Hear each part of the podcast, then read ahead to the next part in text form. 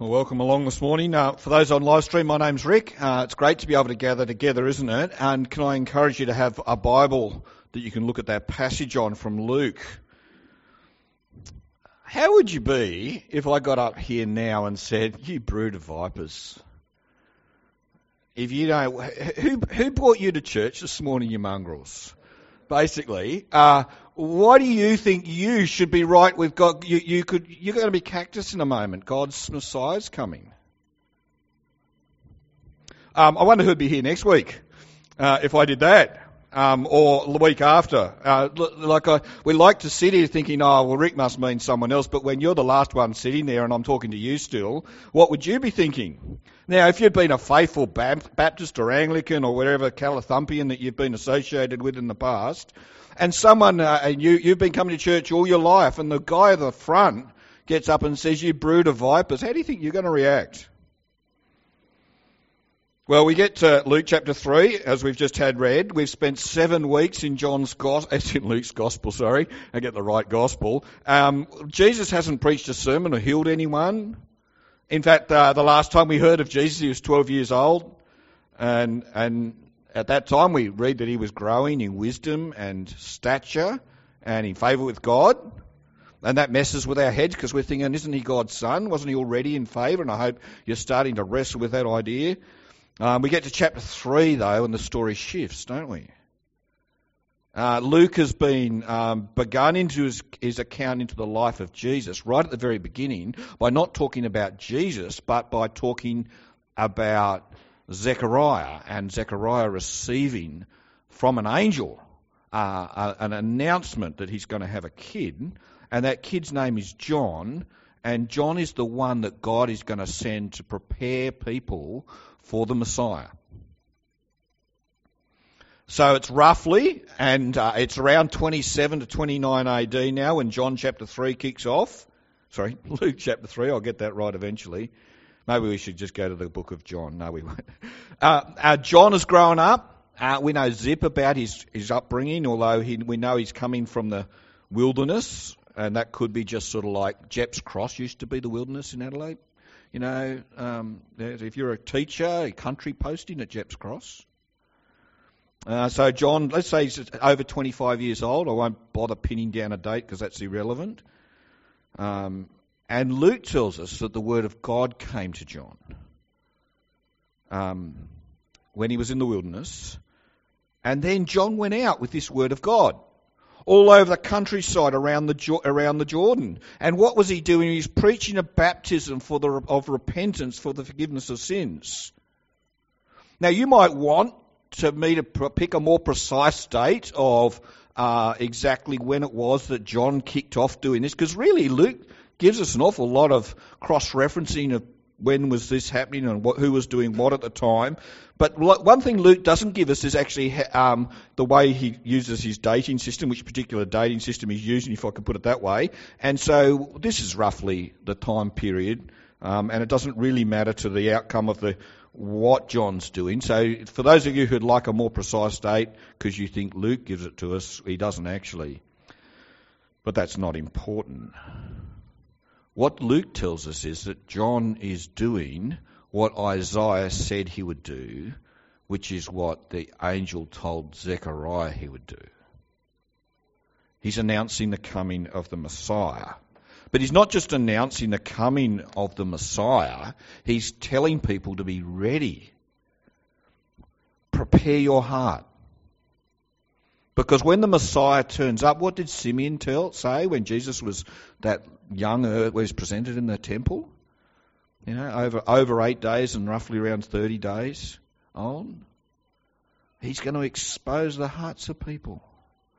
And not everyone's going to like him. Not all the Jews will like him. The people of God. And John is saying, be ready. Because the Messiah is coming. Make sure your heart is ready for the salvation that he offers. Well, what is the message that John is speaking? Maybe it's the first turn or burn sermon they've ever heard. Verse 7 You brood of vipers. Who warned you to flee from the coming wrath? Produce fruit in keeping with repentance. Now, just so you can be really certain that you understand what it, John is saying, you brood of vipers is saying you sons of the serpent.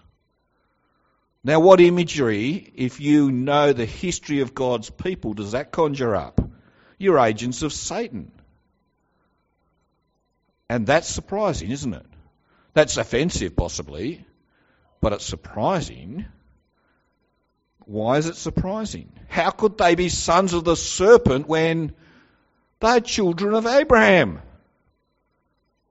They are the people of God.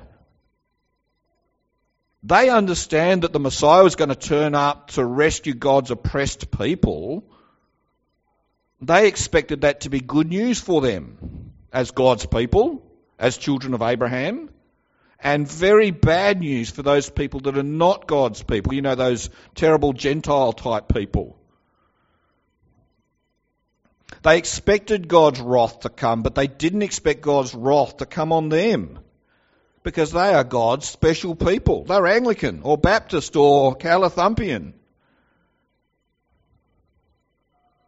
And they are warned that God's wrath will fall on them unless they repent. That's the first surprising thing. Another surprising thing to do with John's message is that he calls on people to get baptized as an outward sign of their repentance for the, of the forgiveness of their sins. And baptism, by the way, is not just churchy things. Uh, it's not specifically Jewish. It's not, in fact, a number of religions would have practiced baptism. And if you're a Jew, you didn't bother need, you didn't need to get baptized because that was a rite for Gentiles who wanted to become Jews. To be people who adopted in as followers of Yahweh. And if you're a Jew by birth, you weren't thinking, I need to get baptized ever. You're already God's people. That's surprising that John would speak to a bunch of people who are Jews, who claim to be children of Abraham, that they need to be baptized. How'd they respond? Blunt message, isn't it? Let me tell you, I think it's a surprising and quite amazing response. Their response is to ask, what do we need to do to prepare? What do I need to change in the way that I live? That's a great response, isn't it? That's what John the Baptist would have loved to have seen. Now, I'm not saying that that's all of the way that people responded or the only way that people responded. Luke is just recording how the crowd responds. Some of them may well have got angry. How dare you? How dare you say that having Abraham as our father is not enough? How dare you say that I've been here in this church all my life. Of course I'm a Christian. How dare you say that? My fruit is better than your fruit. You have no idea how much fruit I produce. How dare you say that to me? And I'm not talking about being growing orchards and having orange trees. You can imagine some of them justifying themselves. They were good people. They were genuine Aussies. How dare John call them to repent? Especially when it's Gentiles who need to repent, not us Jews. I'm sure there were responses like that. But Luke doesn't record those. Luke tells us of three really positive responses, and I think there's some great challenges in these three positive responses for us. Verse 10 the crowd. The crowd asks, What shall we do then? And John's response is to call on them to be generous with what they have and to share it with those who don't have what they need. Ah, food and clothing are the two examples that he gives. You see, if they were serious about their relationship with God, they would share what they had with those who didn't.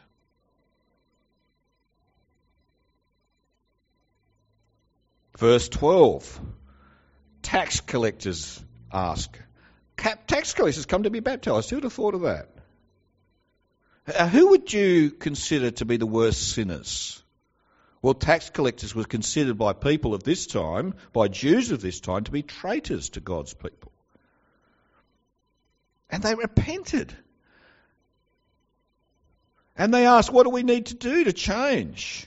They got baptized and they asked, What do we need to do to change? And John's response was just simply to tell them, Don't collect more than what's required. The moralists, of course, amongst the Jewish people would have been saying, No, John, no, no, no, no, you should have said, Your job is an abomination before God. No, he doesn't say that, does he? See, collecting taxes is pretty normal. Collecting taxes for Romans is not ungodly. Ripping people off is ungodly. Don't make a tidy profit for yourselves on top of what the Romans wanted you to collect. John says, if you're going to take following God seriously, stop ripping people off. And the soldiers, verse 14, they respond to John's call to repent and seek forgiveness and be baptized.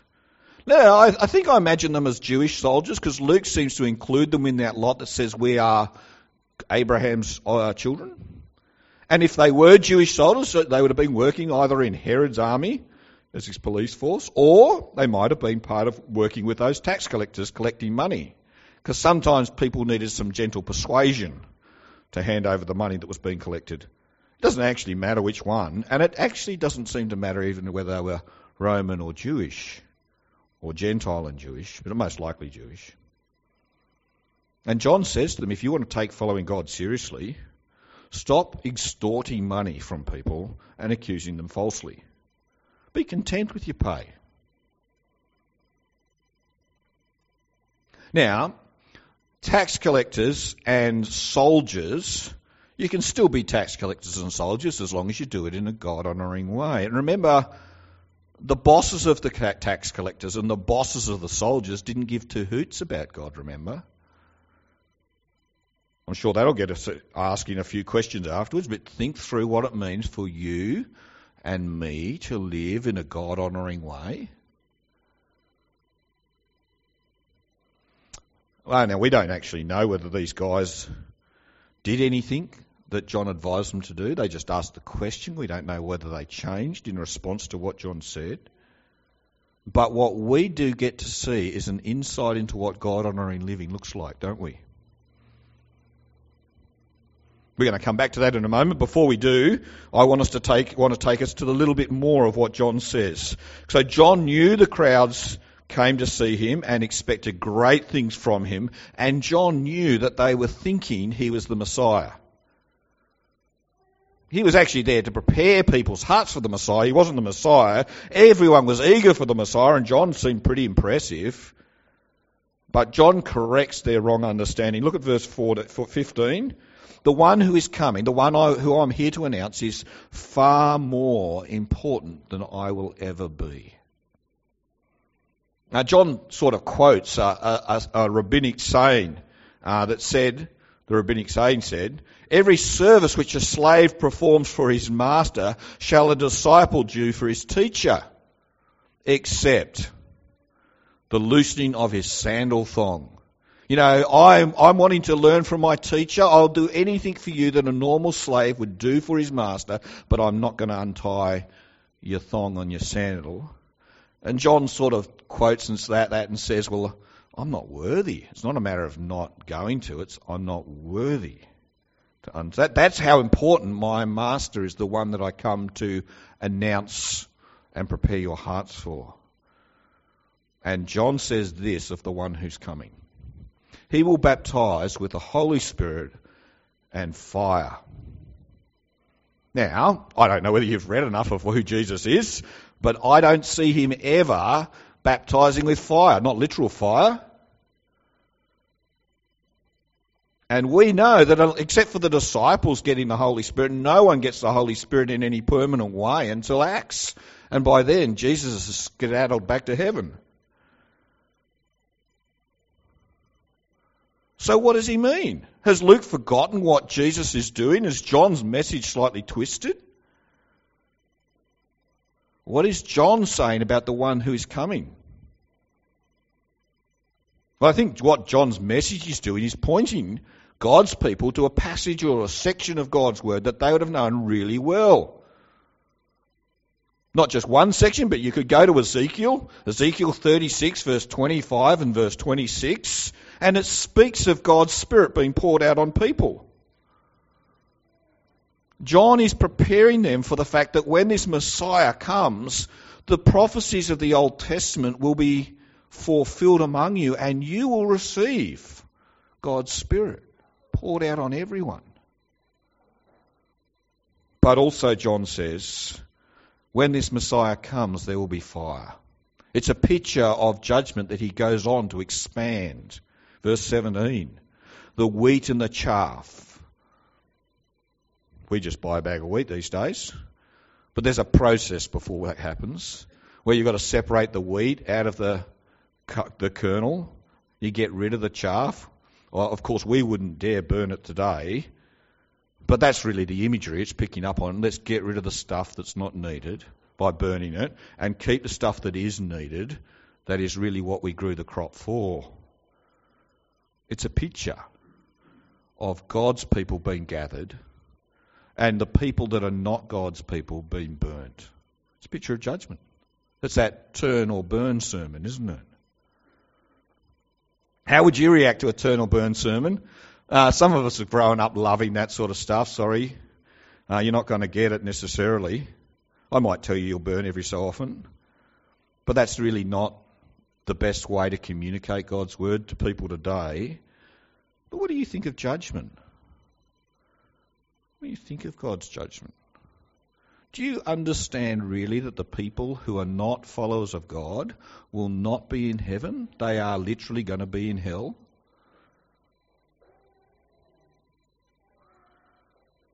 And Luke tells us that John's message to these people is good news. It's encouraging to hear, and yet we say, oh, I don't want to ever hear a sermon like that. I'd find a different church if you preach like that, Rick. Strange to our ears, isn't it? Why is it good to hear that people will find will one day face judgment if they don't follow Jesus? Why does the gospel, that is good news for people to hear, why must that message also include that God's wrath is going to be poured out on people, all people who don't respond? Well, if you know what God is going to do, you get the opportunity now to change your response to Jesus, to the Messiah. And that's why it's good news, isn't it? There's no point finding out when you stand before the judgment seat of God that you're cactus. That's too late. It's better to find out that you will be cactus and you can change.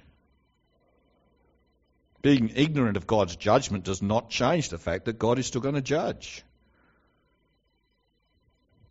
Well, we're going to press the pause button there and at least pause and say, what does any of this have to do with us today? Because you are not in the, in, around the Jordan, and I am not the Messiah, uh, announcing the coming of the Messiah. Well, remember Luke's big purposes. It's worthwhile just keep reflecting on this as we work through Luke's gospel. Because Luke tells us what his purpose is. He wants us to be able to clearly see who Jesus really is. And before you just say, oh, well, I know, take the time to read and pick up on what he's saying. And let me just show you. Luke chapter 1, verse 17 John is, we're told this is what John's role will be, is to prepare people for the coming of the Lord. In the same chapter, Luke chapter 1 verse 76, we see that the, John's role is to prepare people. Sorry, John is a prophet of the Most High, and his role is to prepare people for the coming of the Most High. Who's Jesus? Who is Luke saying Jesus is? Well, John puts it this, John's gospel, sorry, puts it this way. The word became flesh, God became flesh and dwelt among us. And Jesus has come as the Son of God in all his divinity, and he has come and lived amongst us. And yet we've seen that he's gone through all of the rituals of humanity. He has taken on humanity humbled himself, become like us in every way so that he could fulfill what you and I could not.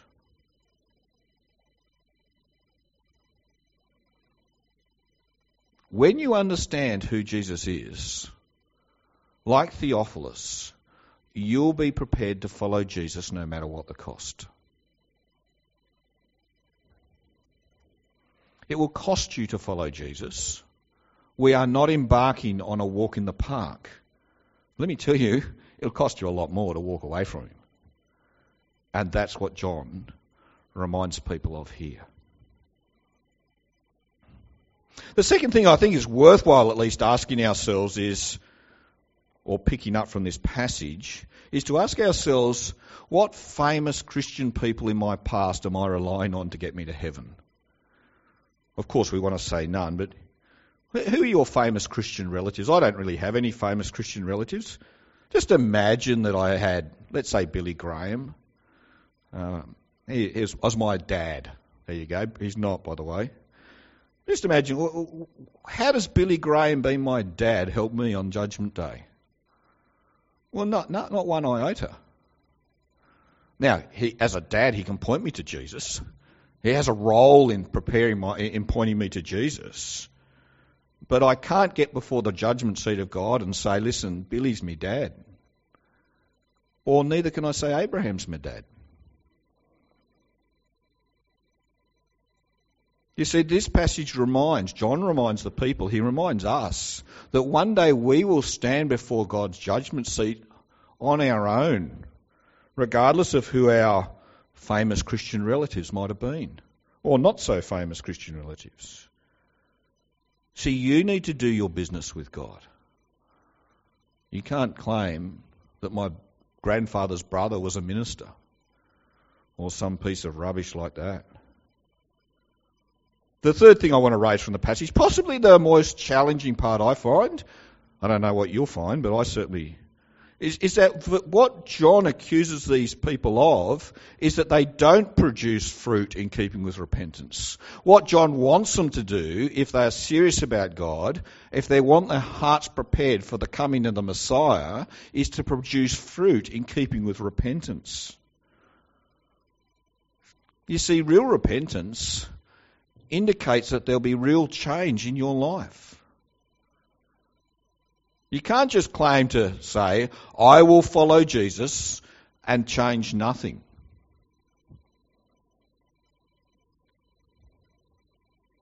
It was like that for the Old Testament people, like that for us as God's people today. Philippians chapter 1, verse 27. Live lives worthy of the gospel. Now, I'm not saying, this passage is not saying, John is not saying that you get to heaven by being good. He's not saying that if you can achieve a certain level of morality, then God's people will accept you in. God will accept you in. But he is saying that if you claim to be sorry for your sin, if you claim to live with Jesus as your Lord and Saviour, then that will change how you live. It'll change what you do. It'll be evident in your lives as you struggle against sin. We'll all struggle with different sins, won't we? But we'll be struggling against sin.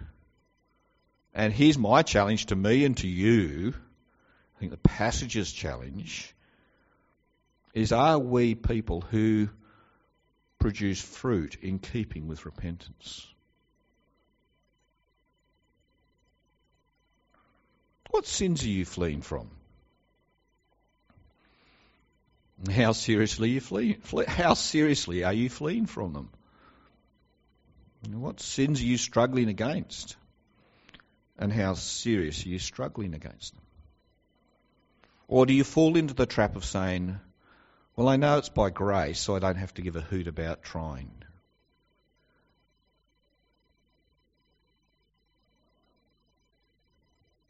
And John actually picks up on sins you and I might not have picked up on. Um, if you and I are being honest with ourselves, the sins that we most likely are going to pick up on are the sins that other people are doing, not the ones that we are doing. And John picks up on these sins of the God's people or those who claim to be God's people, and he says, You're being selfish, you're not being generous. Man, how relevant is that for us as God's people today? Are you generous to people who don't even have the basics of life, food and clothing? He identifies their greed and our greed and their ability to exploit people and our ability to exploit people.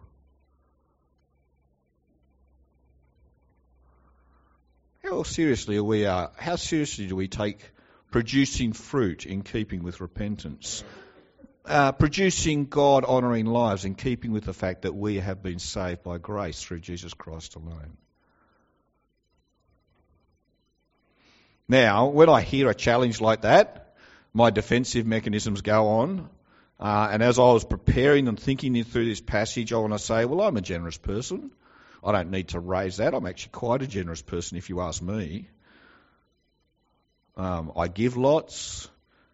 Um, uh, what else do I do? Do I really go out of my way to actually give to people who have nothing? I'm not sure. What does it really actually mean for you to produce fruit in line with your repentance when it comes to this sort of challenge to be generous and willing to share? What does it look like for you and I? Uh, the last way I think this passage challenges us, if that's not enough, is just to remind us uh, that um, verse 19 and 20, I haven't really touched, up, touched on this. Uh, John rebukes Herod, and I think he, Luke records for us this rebuke of Herod here, just so he can just tidy off what happens to John. But he also, as he tidies off what happens to John, he reminds us that actually being rich and powerful, and I think Herod was fairly powerful, does not protect you from God's judgment. John rebuked, the soldiers and the crowd. He even rebuked the guy at the top of the food chain. Because when Jesus turns up, even the guy at the top of the food chain is going to be held accountable. He's the judge of everyone. Now, I don't think any of us think that we're at the top of the food chain. But do remember that God's judgment comes on everyone, even good Anglicans and Baptists and Calathumpians. So, what are you going to do from here? Well, I guess I've hopefully given you a bit more information about the passage, and you could call it quits there and say, well, I know roughly this is how old John was, and roughly the, the time date stamp when, when John kicked off. But I think if we do that, we've missed the point. I think we the danger is that we pick, we miss what the challenge is from this passage. How does John's message, which is announcing the coming of Jesus, and we look back on the fact that Jesus has come, but how does John's message challenge you as you live for Jesus now?